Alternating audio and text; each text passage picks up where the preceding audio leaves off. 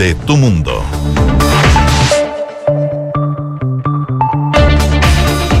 de la mañana en punto, 7 de la mañana en punto. ¿Cómo les va? Muy, pero muy buenos días. Le damos la más cordial de las bienvenidas a esta edición de Una en Punto que iniciamos en esta jornada de día lunes créalo, es 1 de agosto, primero de agosto del presente año, está oscura acá en la región metropolitana, todavía no amanece, la temperatura es baja, ya le vamos a contar detalles a Josefina Estabracópolos para que nos cuente cómo se nos viene el pronóstico del tiempo, la condición climática para esta jornada de día lunes y la bienvenida, por cierto, a, este mes de agosto, el octavo mes del año, eh, ¿a cuánto? ¿34?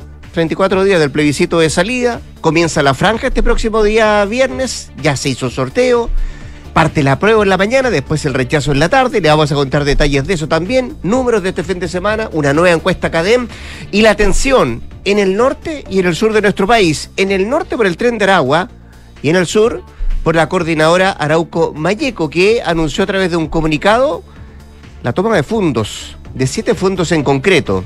Y en el norte, las amenazas del tren de Aragua a Carabineros. Se traslada a la zona el subsecretario del Interior, Manuel Monsalve, y la ministra de Interior, que que se hace cargo de ambos temas. Anoche en una entrevista que ofreció a Televisión Nacional eh, de Chile, el programa Estado Nacional, habla justamente del tren de agua, habla de Héctor Yaitul, del Ministerio Público, de la ampliación de querellas también para el líder de la coordinadora Arauco Mayeco. Son parte de las cosas que vamos a revisar en esta jornada de día lunes. Josefina Estabracópolos, ¿cómo te recibe agosto? ¿Cómo te va?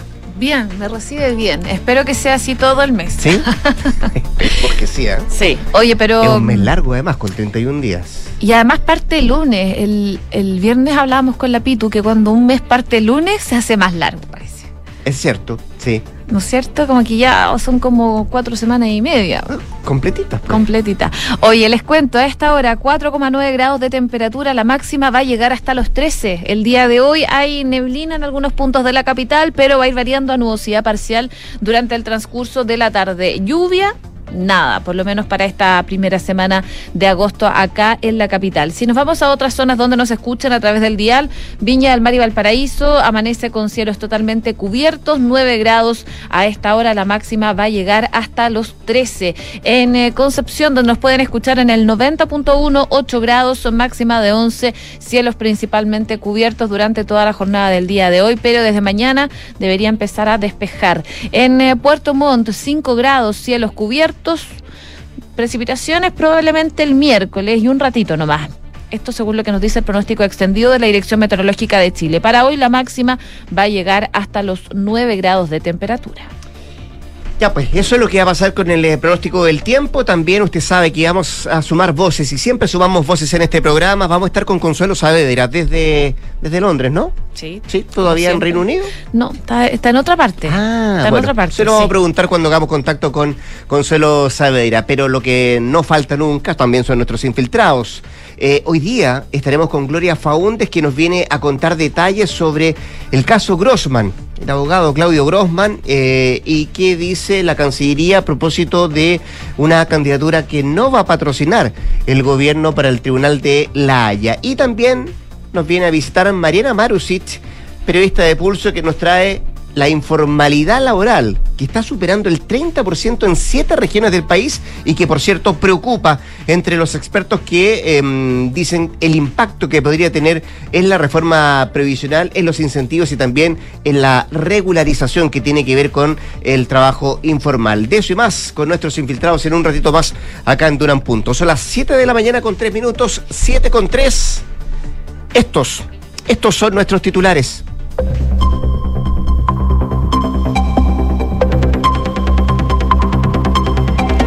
La ministra Isquia Siches dijo que ampliaron las querellas contra Héctor Yaitul porque el Ministerio Público no quería actuar. La titular de Interior señaló además que están tomando acciones ante supuestas amenazas del tren de Aragua y que van a desalojar si la CAM se toma predios en Angol. La discusión de la reforma tributaria se va a reanudar en la Cámara este martes. La Comisión de Hacienda va a recibir nuevamente al ministro del ramo, Mario Marcel, quien continúa exponiendo los detalles de este proyecto.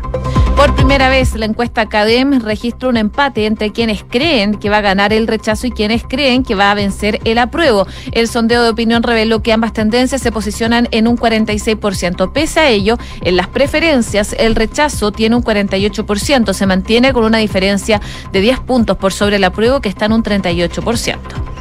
La diputada Carol Cariola aseguró que la centroizquierda que va por el rechazo no quiere transformaciones reales. La diputada y coordinadora del Comando de la Prueba apuntó a que la propuesta presentada por la Convención Constitucional garantiza derechos a los que ellos, siendo legisladores, de alguna u otra manera se opusieron.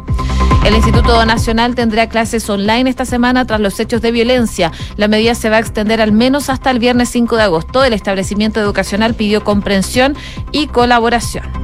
Y en noticias internacionales, Ucrania volvió a exportar grano desde la invasión rusa. Dicen que es un alivio para el mundo desde Ucrania. Un barco con bandera de Sierra Leona zarpó del puerto de Odessa con 26 mil toneladas de maíz. Subieron a 26 los muertos por las peores inundaciones en Kentucky. Las fuertes lluvias continúan provocando estragos en este estado, en Estados Unidos, e incluso las autoridades no descartan que haya más víctimas fatales porque los equipos de rescate no han podido acceder a muchos de los lugares afectados. Y en el deporte Colo Colo dominó a la Universidad de Chile en Talca y extendió su hegemonía en el Superclásico. Los albos llevan 19 partidos consecutivos sin perder ante los azules en duelos oficiales. 7 de la mañana con 5 minutos. Pues vamos al detalle, partamos descentralizando un poco las noticias, vámonos al sur de nuestro país, ya vamos a ir al norte también, lo decíamos al inicio de este programa, hay tensión en el norte por el tren de Aragua y lo propio está ocurriendo en el sur de nuestro país, particularmente en la región de la Araucanía, con eh, la coordinadora Arauco Mayeco, que junto a la comunidad María Cayulleo afirmaron iniciar un proceso de recuperación territorial de siete fondos pertenecientes a empresas y también empresarios forestales de la comuna de Angol. Eh, estamos hablando de más o menos unas 5.000 hectáreas y que según define la propia coordinadora a través de un comunicado es parte del inicio de un proceso de recuperación política y también territorial que se va a desarrollar específicamente en fondos de la Forestal Mininco, de la Forestal Cautín y también de otras eh, de otros predios que pertenecen a empresas forestales, de acuerdo a lo que dice el texto emanado el fin de semana por parte de la coordinadora. Señala además este texto que la toma se va a realizar a través de la resistencia y también el control territorial, iniciándose distintas actividades productivas y también la reapropiación constante de los recursos de las tierras ahora en manos mapuches, dicen en el comunicado, y además habla de acciones de autodefensa resistencia que, de acuerdo a lo que dice el texto, estarán destinadas al desalojo definitivo de las forestales de ese sector. Ocurre esto, se conoce este comunicado a solo días de que el gobierno decidiera no solo, por una parte, ampliar las querellas por ley de seguridad del Estado en contra del líder de la coordinadora de la ACAM, Héctor Yaitul, y luego además de conseguir el viernes recién pasado eh, eh, una nueva prórroga del estado de excepción para esa zona y también para la región del Biobío. Em, al cierre, el texto del comunicado de la CAM remarca que la coordinadora va a seguir impulsando su proyecto estratégico, recuperando territorio, multiplicando las acciones de resistencia y también reconstruyendo la cultura ancestral. Comunicado y acciones, por cierto, de parte de la coordinadora Arauco Mayeco, que anoche eh, tuvieron respuesta, o al menos esbozos de mm, un accionar de parte del gobierno en una entrevista que ofrece la ministra del Interior, Isquia que se hace cargo, por cierto, de este comunicado, de este texto que emana de parte de la coordinadora y que deja entrever acciones que podría tomar el gobierno para las próximas horas o para, para los próximos días. Claro, habló de desalojo, si es que estas, estas acciones que anunciaba la CAM se materializan.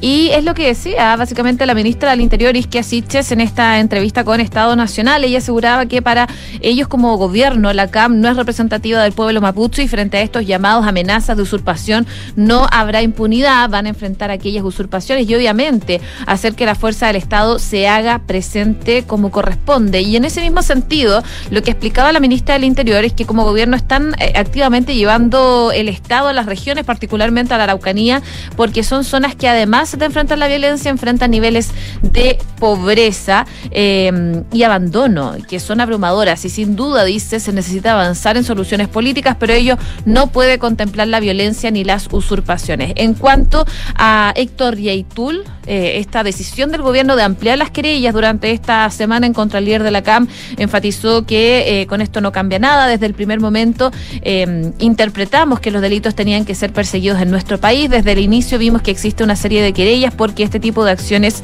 ha sido reiteradas en el tiempo. Y dijo, al ver que el Ministerio Público todavía estaba dubitativo entre actuar y no actuar, decidimos dar paso al frente y poder liberar el camino. Esperamos que las medidas se puedan tomar en el breve plazo. Y emplazada en torno a un eventual cambio la idea de respecto a ampliar querellas. La secretaria de Estado insistió en que aquí no hay ideas, aquí hay amenazas y además hay adjudicación de hechos constitutivos de delitos. Ella decía, eh, al considerar que el Ministerio Público no quería actuar en esa línea, definimos ampliar la querella y creo que fue una buena decisión, un tema que también habló el viernes acá en Duna en Punto contigo, pero claro, ahora eh, se da este otro punto que no se conocía en ese entonces, que era esta amenaza mm, amenaza, entre comillas, de la CAM de tomarse algunos predios en Angola. Será importante saber tres cosas que se vienen. Por lo pronto, lo que tú estabas diciendo al final, ¿cuáles van a ser las diligencias que va a llevar adelante el Ministerio Público una vez que ya se amplía, por cierto, la querida parte del eh, gobierno, en este caso del Ministerio del Interior? Segundo, em, no he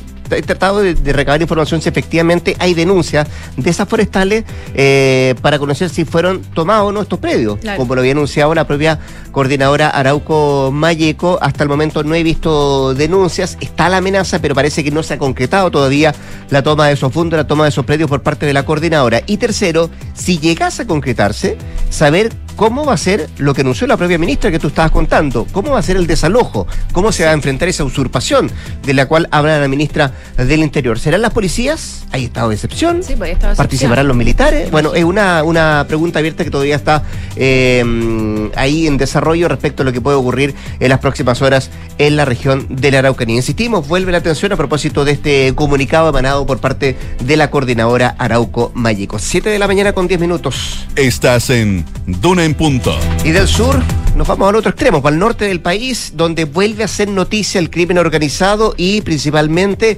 el tren de Aragua por presuntas amenazas contra carabineros de parte de una célula de esta organización criminal. En concreto, eh, se conoció una serie de amenazas que em, integrantes de esta organización del tren de Aragua habrían hecho en contra de personal de carabineros, advirtiendo de un supuesto ataque que ellos iban a realizar o realizarían en el Cerro Chuño de la ciudad de Arica. De hecho, eh, anunció viaje a esa parte del país, a esa zona del país, el subsecretario del Interior, Manuel Monsalve, quien señaló que la idea de su viaje es constituir un espacio de coordinación de todas las instituciones del Estado para luchar contra el crimen organizado en la parte norte, la puerta norte de nuestro país. Además, dijo que durante la jornada de hoy día se va a reunir con el gobernador regional de Arica y también para Iracota, Jorge Díaz, para ya comenzar a delinear cuál va a ser el trabajo que va, va a llevar adelante el propio subsecretario, por cierto, en coordinación con las policías y también con el Ministerio Público. Antes de su viaje, la autoridad de gobierno quiso también destacar que estas amenazas las están analizando y que son tomadas con completa seriedad, pero que se dan en el contexto también, decía él, de investigaciones em, que tienen el carácter de exitosas, que han mostrado la capacidad y también la fortaleza de las instituciones que están funcionando contra el crimen organizado en la parte norte de nuestro país. Así destacaba, por ejemplo, Monsalve, que ya se ha encarcelado a varios integrantes de esta organización y que su principal líder eh, en nuestro país también se encuentra tras las rejas, en la cárcel, destacaba el em, subsecretario Monsalve, que también dice esto muestra la fortaleza, la capacidad y la determinación de nuestras instituciones para luchar contra el crimen organizado. Además, destacó Monsalve que el gobierno ha destinado 12 mil millones de pesos para fortalecer todas las capacidades de todas las instituciones del Estado que tienen capacidad para luchar en materia de fiscalizar, de controlar, también de perseguir el crimen organizado en las regiones de Arica, Antofagasta y también en Tarapacá. Era parte del detalle que hacía el propio subsecretario. Palabras de Monsalve que dan también eh, ante el accionar que han tenido las autoridades de esa zona que han eh, mostrado preocupación por el actuar de estas bandas que incluso, de acuerdo a datos que maneja José, el propio Ministerio Público, eh, el número de homicidios se ha duplicado en los últimos meses en esa parte del país. Para hoy se esperan varias reuniones y también coordinaciones para hacer frente a este tipo de amenazas por lo pronto para ir en la lucha contra el crimen organizado en esa parte del país. Bueno, y a propósito también de las amenazas que ha sufrido carabineros durante el último tiempo eh, por parte de integrantes del Tren de que habrían hecho contra el personal de esta institución, advirtiendo un supuesto ataque que realizarían en el Cerro Chuño de Arica. Bueno, ante esto, carabineros eh, de esta región manifestaba que están eh, descartando que ellos puedan abandonar la zona por estas las advertencias. Dicen que jamás se van a retirar de un territorio por una amenaza de un eh, grupo identificado eh, y personal de carabineros por la naturaleza de su función constante puede recibir algún tipo de amenaza eh, con la institución de inhibir la acción policial. Eso no va a ocurrir. Ellos van a estar presentes, dijo, en el territorio, sobre todo en un territorio que es identificado como un lugar crítico, en donde se encontraría operando el tren de Aragua. Así que vamos a ver qué ocurre durante esta visita que va a hacer esta semana el subsecretario Monsalve. Hoy día, como tú decías, va a tener una reunión con el gobernador Jorge Díaz. Pendiente de lo que pasa en el norte entonces con la visita del subsecretario Monsalve. 7 con 14. Estás escuchando Duna en Punto. Nos vamos a cambiar radicalmente de tema. Una semana importante esta que va a cerrar el viernes con eh, el inicio de la franja televisiva de las opciones apruebo y rechazo de cara al plebiscito de salida el próximo 4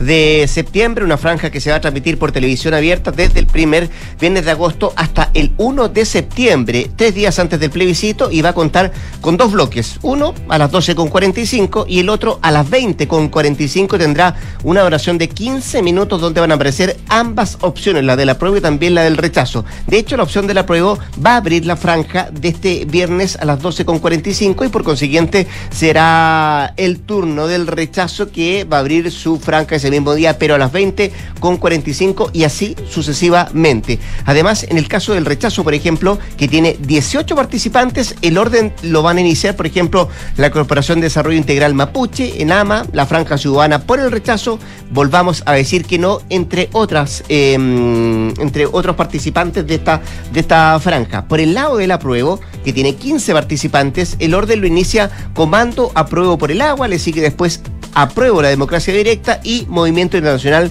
de Trabajadores, etcétera, etcétera, hasta llegar a las 15 que conforman eh, el grupo del apruebo. En tanto, el Consejo Nacional de Televisión pidió a los diferentes opciones respetar los valores relacionados con el correcto funcionamiento de los servicios de televisión y también tener especial consideración con la relevancia de la información confiable de este proceso que han catalogado como crucial de aquí al próximo 4 de septiembre. Lo anterior se suma al despliegue también que siguen realizando los comandos de una y otra opción y en medio además de una nueva encuesta académica que se conoció este fin de semana. Y que corresponde a la última semana del mes de julio. Además. Que ya dejamos atrás julio. Los cuales revelaron, por ejemplo, mira, que la intención de votar rechazo en el plebiscito del próximo 4 de septiembre eh, registra un mínimo incremento en un punto, llega al 48%, mientras que la opción del apruebo está marcando un 38%.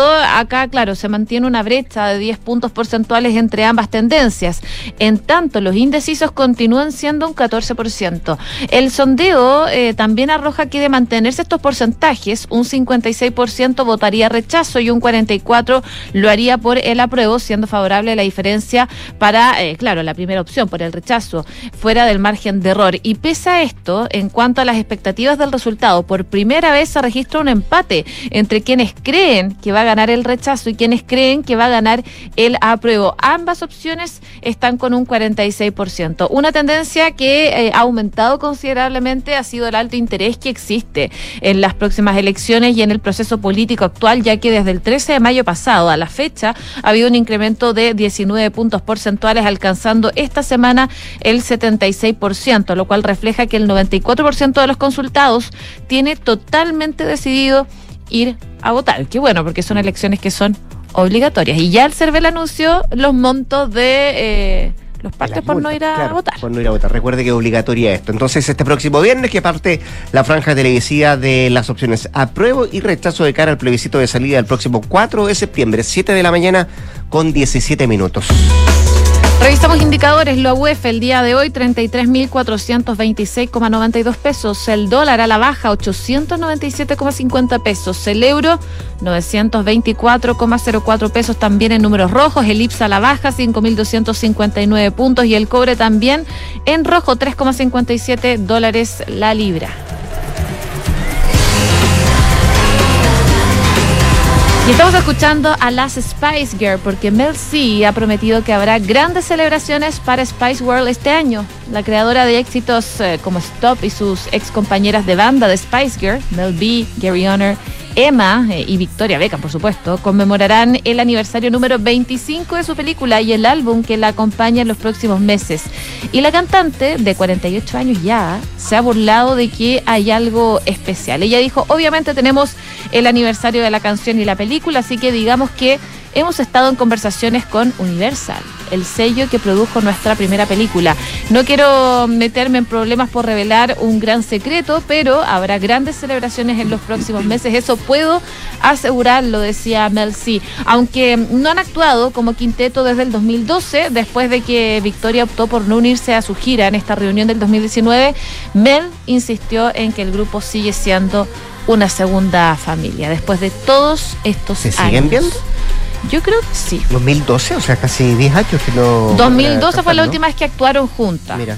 Con Victoria Sí. que no se quiso unir a la gira. Pero vamos a ver qué ocurre en estos 25 años ya. Hoy me tú. siento vieja. Yo que tenía los cassettes de las Spice Girls. Cassette. ¿Ah?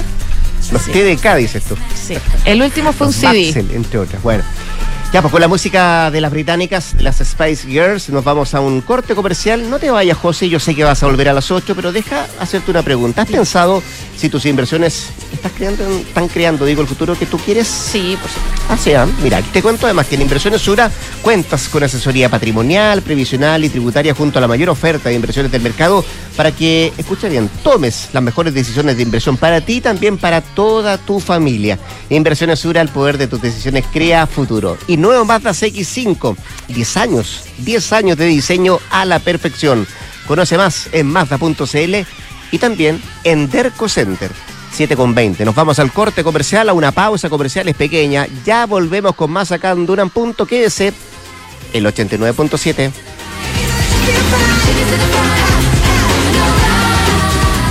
¿Qué es la perfección? Para algunos, un arte que toma tiempo. Para otros, el amor por los detalles. Para nosotros es pasión, diseño y tecnología en todo lo que hacemos. 10 años de innovación que trasciende en cada generación.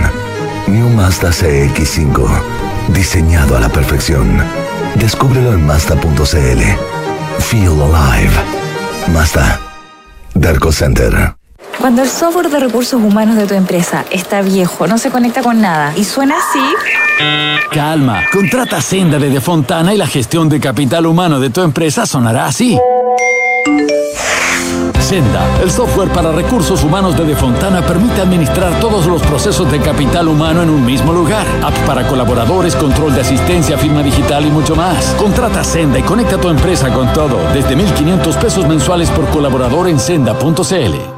Maca, ¿qué haces por acá? Hola Javi, qué rico verte. Pensé que estaban de vacaciones. Sí, regresamos ayer. Estuvimos en el sur con los niños dos semanas y nosotros descansamos Me N. imagino. ¿Y cómo hicieron con la casa tanto tiempo? Todo perfecto. Contratamos la alarma de Verisur antes de irnos y resultó genial. Pudimos controlar desde la app la casa y así estar más tranquilos. Ya, qué buena. Protege lo que más quieres con Alarmas Verisur. Contrata llamando al 600-385-0003 o en verisur.cl. Activa Verisur. Activa tu tranquilidad. En la Facultad de Medicina Clínica Alemana Universidad del Desarrollo estamos muy orgullosos porque la carrera de medicina recibió siete años de acreditación de parte de la Comisión Nacional de Acreditación, el máximo otorgado por esta entidad. Agradecemos al equipo directivo y académico, a sus alumnos y a nuestro principal campo clínico, el Hospital Padre Hurtado, que contribuye significativamente a la formación de médicos comprometidos con el futuro de Chile. Conoce todas nuestras carreras del área de la salud en medicina.udd.cl. Con Factoring de Banco Estado, anticipa hasta el 100% del valor de tus facturas y obtén el financiamiento de capital de trabajo que tu empresa necesita. Vamos, mi pyme, para que tu empresa y el país sigan adelante. Infórmate y pídelo en bancoestado.cl. Banco Estado. Otorgamiento sujeto de evaluación crediticia. Infórmese sobre la garantía estatal de los depósitos en su banco o en www.cmfchile.cl. Esto es Duna en Punto con Rodrigo Álvarez. 7 de la mañana ya con 23 minutos, 7 con 23, seguimos acá en la 89.7 haciendo una en punto en esta jornada de lunes 1 de agosto. Dábamos cuenta en el primer bloque de la amenaza de la toma de predios de parte de la coordinadora Arauco Mayeco ahí en la comuna de Angol. Lo queremos hablar, lo queremos conversar con la senadora independiente por Araucanía, Carmen Gloria Aravena, a quien eh, saludamos de inmediato. Ya la tenemos en la línea telefónica. Senadora, ¿cómo está usted? Muy buenos días, muchas gracias por atender la llamada Radio Duna. Eh, muy bien, gracias Rodrigo. Acá en la Araucanía, eh, pronta ya a salir a, a, Santiago en, mm. en, un, en un rato más. Después de una semana. obviamente por la, los anuncios de la CAM respecto a esta toma de terreno. Quiero quiero partir por ahí, ¿eh? senadora. Se instala nuevamente la tensión ahí en su zona, en la región de la Araucanía. ¿Cómo interpreta usted el comunicado de la coordinadora Arauco Mayeco? Algunos dicen era previsible. ¿Usted comparte y quería saber su opinión respecto a este, a este texto, a este comunicado? Fíjate que yo no creo que haya sido tan predecible. ¿ah? Yo yo pienso que la, la CAM eh, está jugando con fuego hace mucho rato, eh, porque efectivamente el, gobierno ha sido tardío, en mi opinión, en reaccionar frente a las declaraciones y hechos de violencia duros, digamos, como los atentados incendiarios que se han adjudicado solo este año pero la verdad es que lo que anuncian, para que la gente que está escuchando entienda, es muy complejo y muy grave, porque Angola es, una, es, la, es la capital de la provincia de Mayeco, es una ciudad pequeña eh, que está rodeada de bosques, eh, que está lamentablemente muy cercada por bosques. Entonces, cuando ellos plantean que van a tomar 5.000 hectáreas, eh, siete predios agrícolas forestales que son, no todos de grandes forestales, también hay personas privadas. Y algunas de, algunos particulares, entiendo, sí. Claro, entonces la verdad es que lo que lo que genera primero es, preocupación, evidentemente, porque si bien estamos en estado de excepción, eh, hay gente que vive en esos territorios que frente a una situación en que la CAM hoy día aparece como un ejército, digamos que apoya a una comunidad específica que se va a tomar 5.000 hectáreas, eh, va a implicar, cierto, que va a haber eh, armas de fuego, van a haber personas, digamos, que van a estar cuidando esos predios, probablemente explotando la madera, como lo están haciendo en muchas partes de la región. Pero cuando eso ocurre, eh, Rodrigo, lo que ocurre es que ese lugar es intransitable. Eh, porque evidentemente las personas que viven alrededor, que tienen una o dos hectáreas, eh, es un infierno vivir ahí, porque ellos empiezan a controlar el territorio, lo dice con todas sus palabras Yaitul, control territorial, resistencia, y por lo tanto el anuncio que está haciendo es muy preocupante. Y, y la verdad es que lo que ocurre es que las usurpaciones la mayoría terminan en violencia y se lo vuelven a tomar. Y mm. finalmente los dueños de los predios dejan que esto ocurra porque eso hay que decirlo y esos predios después se transforman en lugares de robo de madera tránsito de personas armadas y son eh, nichos digamos de de, delito que no es que el Estado los pierde completamente. Eh, senadora, estamos conversando con la senadora independiente por la Araucanía, Carmen Gloria Aravena. ¿Usted tiene conocimiento si esta amenaza que hizo la coordinadora Arauco Mayeco el fin de semana se hizo efectiva? ¿Existen fondos tomados? ¿Sabe de alguna denuncia usted? No, todavía no, pero pero la verdad de las cosas es que es, es complejo, eh, eh, porque si bien hay, como te digo, militares y carabineros en la zona, están recorriendo la región completa, que es muy extensa, entonces, evidentemente, esto puede ocurrir hoy día, mañana, no, no, va a haber horario, ni van a avisar, evidentemente. Hay un grupo de personas ahí que probablemente están cuidando algunos predios, se han puesto algunas medidas de protección hoy día con esta amenaza, pero lo que ocurre ahí es que los carabineros, bien sabes tú, están en una condición de desmedro con el nivel de armamento que hay, nadie quiere que se pierdan vidas y normalmente lo que hace la CAM es llevar a las comunidades a, a tomarse estos predios con niños, con mujeres eh, y armados. Entonces, frente a eso, es muy pues. difícil que intervengan mm. carabineros y militares. Entonces, la situación eh, es muy delicada y la usurpación hoy día es un delito que está penado con penas bajísimas, son alrededor de 20 UTM, por lo tanto, y no hay pena de cárcel, y llevamos más de tres años tramitando una ley que lamentablemente un sector de la la izquierda no ha querido avanzar y sigue durmiendo en la Senado. Ya, eso, ya quiero ir a ese proyecto de ley que tipifica como delito las usurpaciones, senadora, pero antes, anoche en, Televisión Nacional de Chile, en Estado Nacional, la ministra del Interior, Isquia Siches, eh, anunció que el gobierno va a enfrentar las usurpaciones, que no habrá impunidad, fue lo que dijo la ministra. ¿Qué le parecen las declaraciones de la Secretaría de Estado? Me, alegra que lo diga, pero en la realidad, eh, eso en la práctica no siempre sucede. Eh, tú ves el caso de este empresario de origen suizo que eh, le tomaron el campo, hizo las reclamaciones correspondientes le quemaron después la casa y finalmente, claro, la, la usurpación se, se, eliminó, digamos, por unos días, pero terminó viviendo en un container en otro lugar porque es imposible llegar. La zona, por ejemplo, de Pidenco, donde eh, Pablo Marchano hoy día está enterrado, que es una zona, es una forestal, una son como una cantidad importante, alrededor de más de mil hectáreas en, la, en Capitán Pastene, esa zona se usurpó y hoy día, digamos, es territorio CAM, a 8 kilómetros del pueblo, también intransitable. Entonces, lo que nos avisan a nosotros es que siguen avanzando el control territorial de la CAM o de otras organizaciones de resistencia territorial y el Estado no es capaz de intervenir ahí después. Mm. O sea, son territorios muertos para el Estado de Chile y también de un, de un peligro tremendo para quienes no adhieren a la causa, que es la gran mayoría de la, de la población de la Araucanía, y esto lo único que infunde es temor, angustia, porque eh, siempre, o al menos la sensación que uno tiene, es que este gobierno como que le ha costado enfrentar con dureza eh, este tipo de amenazas que son gravísimas eh, y que hoy día, digamos, se adhiere a las querellas por fin eh, que hay presentada y el Ministerio Público también está en deuda con esto y tendrá que hacer lo suyo. Eh, antes de ir al Ministerio Público y de la figura de Héctor Yaitul, anoche incluso la ministra habló de desalojar en caso de que se tomen estos predios, de que exista justamente la usurpación senadora. ¿Usted tiene claro cómo, cómo se puede hacer ese desalojo? Usted decía, puede ser una situación eh, delicada, porque eh, ¿quién la tiene que hacer? Carabinero, estamos en estado de excepción, usted me decía, hay presencia de militares. ¿Cómo, ¿Cómo se imagina usted que puede ocurrir ese desalojo si es que se lleva adelante de parte del gobierno? Muy difícil, porque como te vuelvo a reiterar, la mayoría de estas tomas o usurpaciones las hacen con niños, con mujeres, con parte de comunidades. Entonces, usan, en mi opinión, a estas personas, digamos, les ofrecen que van a poder ser dueños de una cantidad importante de territorio. Ellos, ellos les ofrecen también la fuerza, las armas para protegerlo, pero por otro lado, ¿cómo se enfrenta a carabineros a un grupo de personas armadas, pero en compañía de familias que están desarmadas, niños y, mujeres? Es una situación muy complicada que lamentablemente algunas veces ha terminado en situaciones muy complejas eh, que esperamos que no, que no se tengan que vivir eh, y la verdad es que eh, es difícil enfrentarlo porque militares está para acompañar a carabineros en procesos, pero no para disparar, no para proteger a carabineros. Entonces, eh, la verdad es que no me gustaría estar en el lugar de los generales hoy día de cómo van a cómo van a, resolver esto del desalojo. Si son siete predios, eh, cinco mil hectáreas, una explotación muy muy compleja, pero que advierte nuevamente el peligro en que seguimos estando. O sea, estamos en estado de excepción y estas amenazas siguen ocurriendo y lo peor es que no son amenazas, terminan siendo una realidad.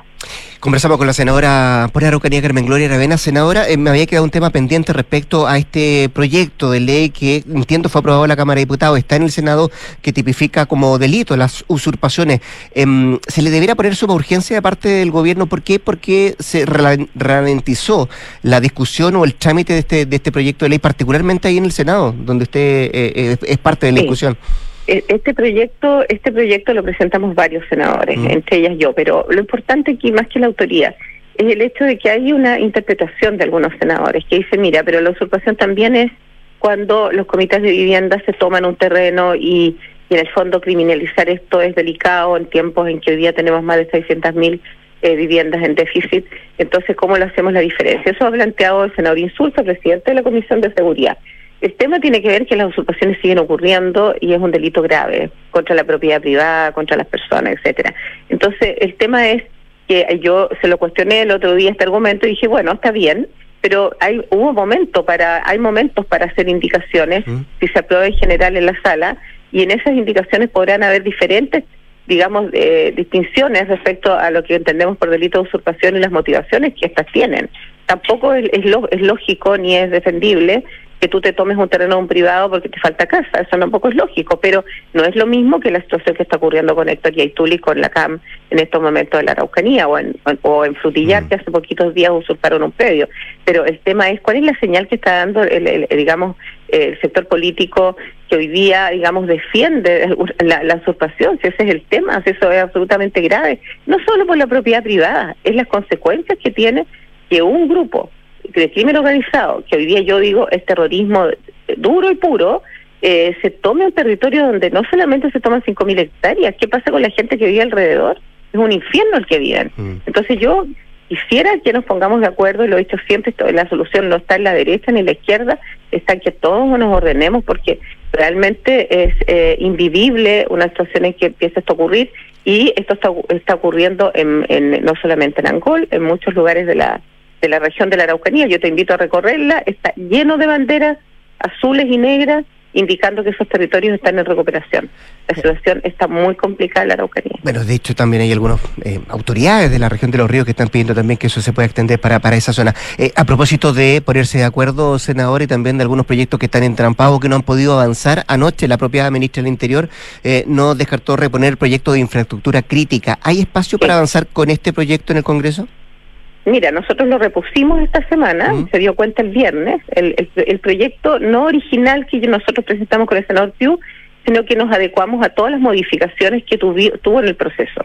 Eh, lo presentamos el viernes con eh, el senador Álvaro Rizalde, Jimena Rincón, eh, Jaime Quintana, eh, Kenneth Piu y quien habla. Eh, lo volvimos a ingresar y esperamos que esta vez sí el gobierno apoye el proceso desde un inicio, lo comparta, porque es una herramienta que es diferente al estado de excepción, pero permite anticiparse a cuidar infraestructura crítica del país frente a situaciones que pudieran generar destrucción, como la situación que ocurrió, por ejemplo, con el metro de Santiago. Mm. Entonces, eh, y, yo creo que aquí lo que faltó fue diálogo y evidentemente también hay que decirlo, y no tengo ningún problema en hacerlo, eh, faltó lectura, faltó análisis técnico de parte de la Cámara de Diputados en una interpretación en que se iba a cambiar una cosa por otra cuando son cosas complementarias pero que, son, que se requiere tener la herramienta eh, en casos de situaciones complejas, porque el estado de excepción se aplica cuando el problema ya ocurre. No hay que olvidar que la macrozona sur tiene a su haber, en los, en los meses, en los pocos meses que no hubo estado de excepción,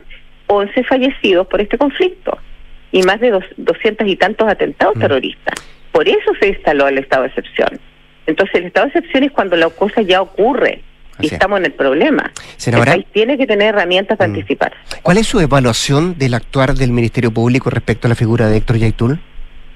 Mira, yo lo voy a ser bien franca, yo estuve en reunión con el, con el fiscal nacional eh, Abot hace pocos días con el eh, con el eh, senador García y la verdad es que se lo planteamos, yo en, nuestra opinión ha sido débil el actuar, muy lento, mm. eh, y ellos plantean que el argumento de ellos, que es válido, es para ello es que eh, la situación de la operación Huracán vino a, a, destruir en gran parte la credibilidad de los procesos de investigación en torno a estas organizaciones eh, de resistencia territorial eh, que han generado terrorismo por más de 24 años en la, en la región. Anoche, anoche la ministra, senadora, anoche la ministra Siches dijo que tuvieron que ampliar justamente las querellas porque el Ministerio Público no quería actuar. ¿Usted comparte esa visión de la ministra? Sí, no, yo no, no comparto la visión de la ministra. Es muy clara la ley respecto de que todas las, eh, digamos, acciones vinculadas a la ley de seguridad eh, del Estado debe querellarse el, el gobierno. Efectivamente, eh, hubieron querellas en el gobierno anterior, están, están abiertas y están en proceso,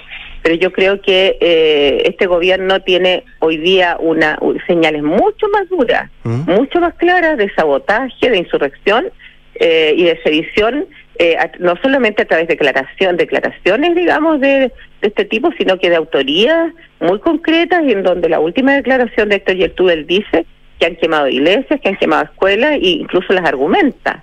Entonces hoy día eh, era evidente que ellos tienen que también, eh, eh digamos, eh, hacerse parte de esto mm. y no decir que porque el presidente Piñera las la, colocó en su momento son lo mismo, porque no son lo mismo. Claramente el nivel de, complejidad que ha tomado este tema hoy día es muchísimo mayor que el de hace dos años. ¿Y usted espera qué tipo de diligencias, de indagatorias de parte del Ministerio Público ahora? Ahora yo creo que la, o sea, tienen todo, mm. tienen declaraciones, tienen hechos concretos, tienen responsabilidades eh, que ellos mismos se han adjudicado de cientos de, atentados terroristas y entonces ahora lo que queremos es que obviamente se hagan las investigaciones correspondientes. El fiscal Garrido ha hecho una buena pega en la Araucanía, hay que reconocerlo, ha habido harta detención de personas vinculadas a estas organizaciones de resistencia territorial. Pero aquí hay una persona en particular que, que es su líder, que hoy día se pasea libremente por Chile sin ningún tipo de miedo respecto a su destino. Y eso es, esa impunidad genera angustia y miedo en mucha gente.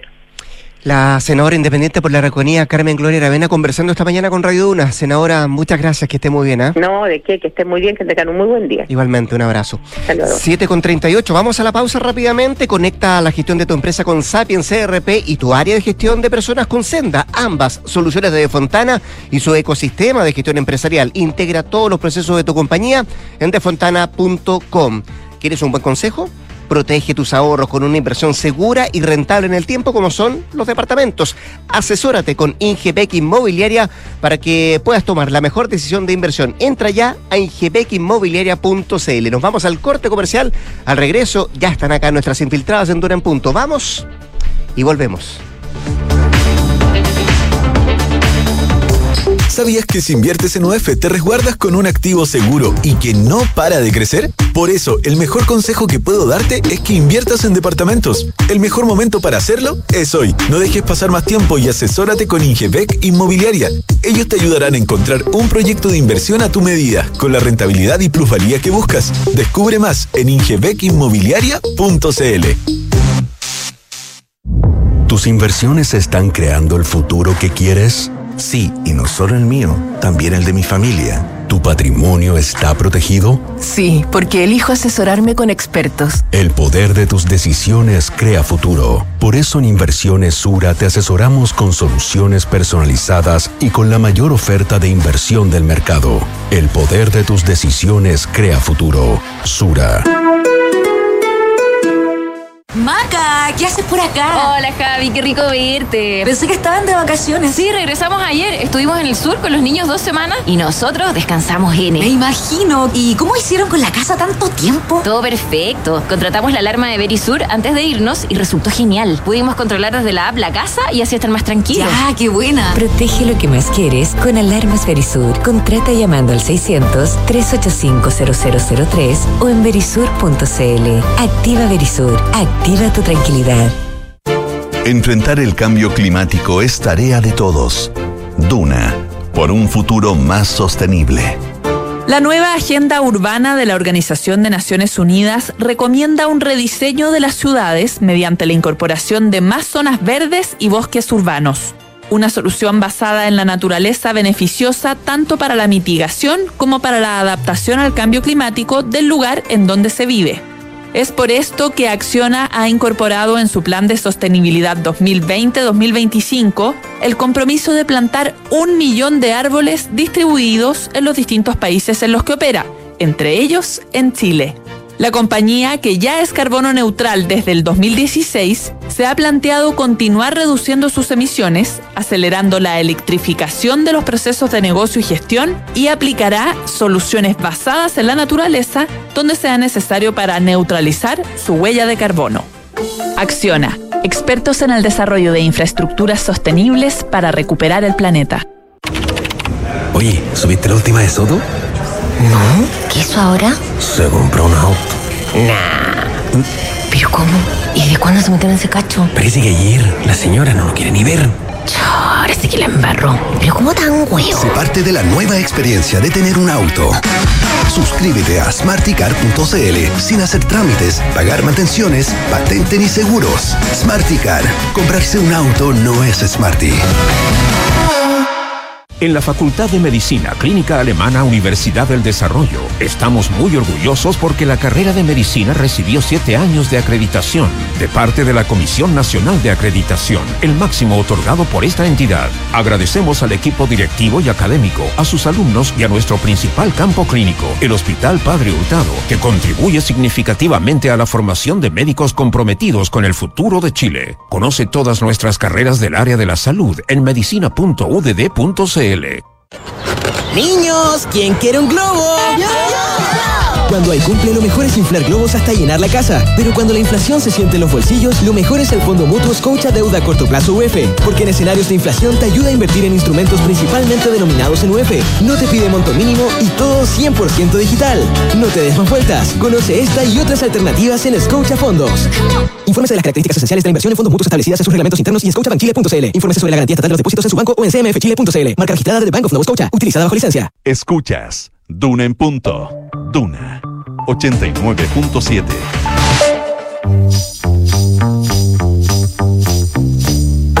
Son los infiltrados en Duna en Punto. 7 de la mañana con 42 minutos, 7 con 42. Consuelo Saavedra, ¿cómo estás tú? Muy buenos días. ¿Cómo están? Muy buenos días. Ay, Una nueva con semana, mucho calor, ¿cómo se te ve, no? Sí. Eh, eh, sí, estoy como en un ambiente vacacional. La, familia, digamos, no uno, pero. con calor. Qué envidia. Con alta temperatura. Eh, ustedes ya escucharon a Gloria Faunde, una de nuestras infiltradas. Hola Gloria, ¿cómo estás? Buenos días. Muy buen día. La otra está a mi lado, Mariana Marusic, ¿cómo te va? Muy bien, muchas gracias. Buenos días. Qué bueno. Eh, entremos en materia de inmediato. Entremos en materia. Claudio Grossman, Sí, abogado. Sí, muy conocido. Habrán además oído su nombre en las últimas semanas, ¿no? Más o menos que se pone sobre el tapete su interés en postular nada menos que a la Corte Internacional de la Haya, que es un cupo que se abrió inesperadamente porque se muere un juez brasileño y se abre ahí un espacio y comienza toda una ola de eh, respaldo a Grossman. Y hay que ser bien clara en esto, méritos a Grossman para ser eh, potencial juez internacional la Haya no le faltan, ¿no? Quizás para todo eh, en, en nuestro en nuestro imaginario común eh, es súper conocido porque fue el agente de Chile ante la Haya el que nos defendió en los litigios con Perú y Bolivia. Además tiene un carácter transversal. Recordemos que a él lo nombró la presidenta Bachelet en su minuto y el presidente Piñera lo ratificó. Es decir, eh, tiene, por eso además se vio este como esta como suerte de indignación transversal, ¿no? Que salieron de varios cancilleres a manifestar su eh, eh, disconformidad con la resolución de la Cancillería. ¿Y qué pasó con la Cancillería? Que se com- comunicó con Grossman y le planteó directamente que no va a contar con el respaldo Con el patrocinio, ¿no? del gobierno. Mm. Claro, que es evidentemente muy importante porque estos, estos espacios eh, se negocian ¿no? entre los distintos países eh, para integrar las instancias.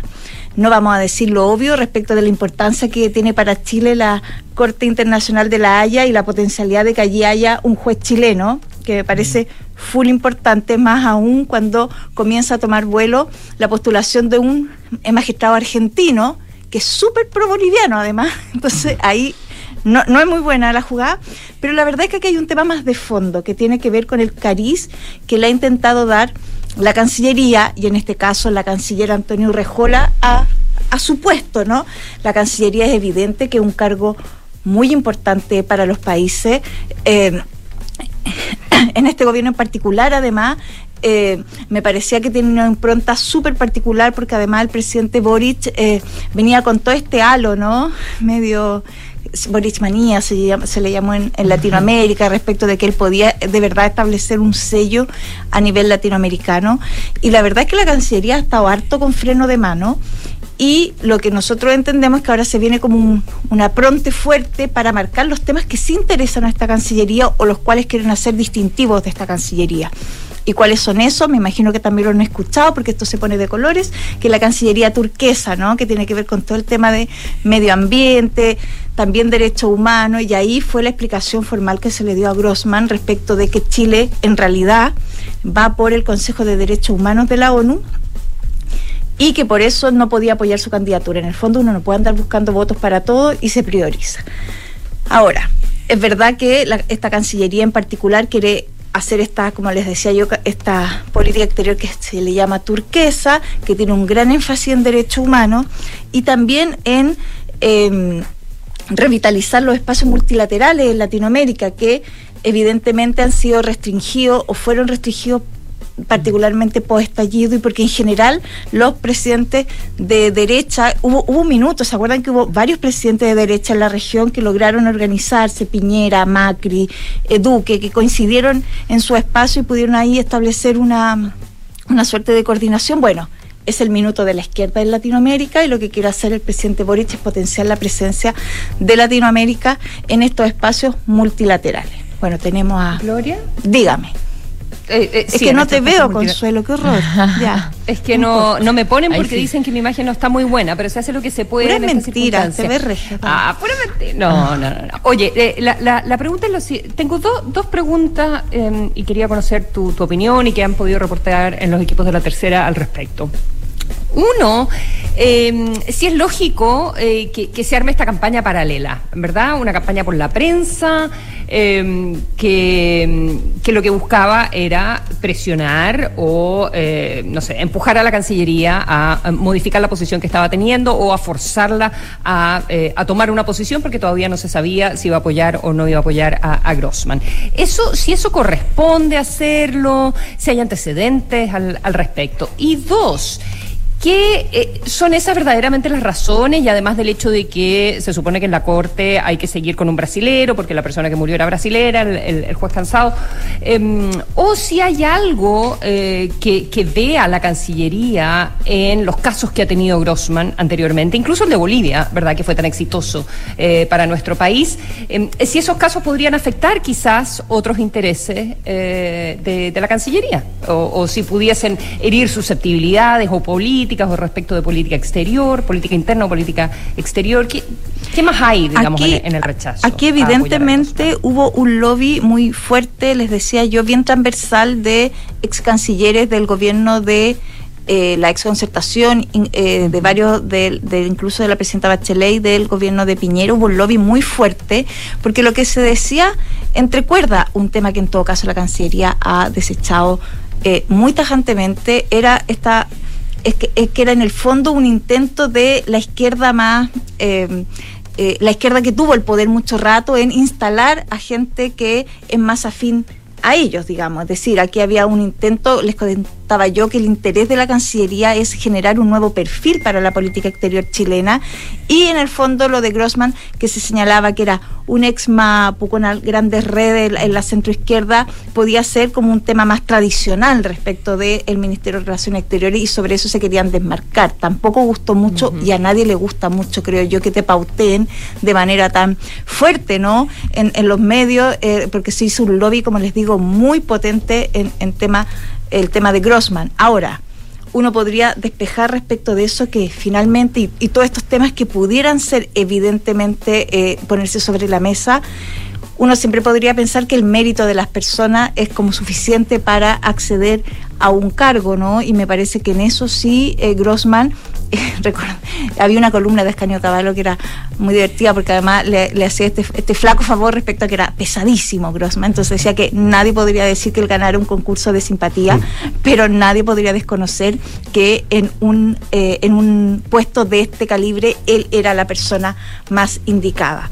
Entonces yo creo que hay un tema también de una suerte de gallito que se generó en la Cancillería que a nadie le gusta que lo pauten. Y también digámoslo con toda su letra la Cancillería tiene hartos problemas como para ganarse otros digamos y uno y, tiene problemas internos que han sido bien expuestos que se que además se eh, atizaron durante la semana pasada a propósito de esta supuesta tensión que hay, más que supuesta, yo creo que hay una tensión entre la canciller y el subsecretario al menos de Relaciones Económicas, que ha sido, que ha puesto sobre la mesa toda esta revisión ¿no? de los tratados eh, internacionales donde ponen los énfasis Chile en el exterior, que es parte de los que les señalaba anteriormente. Oye, y, co- y cortito las causas, las causas que él ha llevado por, por nuestro país y otros encargados por, por el gobierno de turno. Yo no revisé o no no no se me no me salió particularmente que sobre eso pudiera haber algún tema. Más bien, eh, para ser justa, la verdad es que yo encontré eh, muy buen muy buen speech respecto de la trayectoria de Grossman. Entonces yo no sé si ahí quizá tú quizás tienes algún otro No, no, para nada. Digo que, como,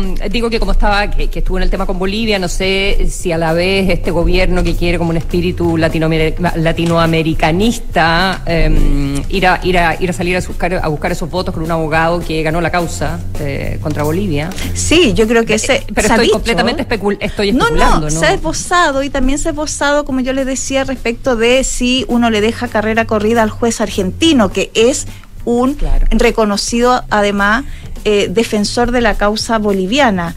Eh, si eso fuera así, chuta, uno podría pensar que eh, son, habría que resolver los intereses más bien propios del país, más que jugar al puzzle en este tipo de temas, ¿no? Además, por mucho que este gobierno, hay varios de sus integrantes que lo han dicho, genera mucha simpatía eh, la causa boliviana para la gran mayoría de los chilenos, causa cerrada tras la Haya y precisamente por la pega que hizo Claudio Grossman.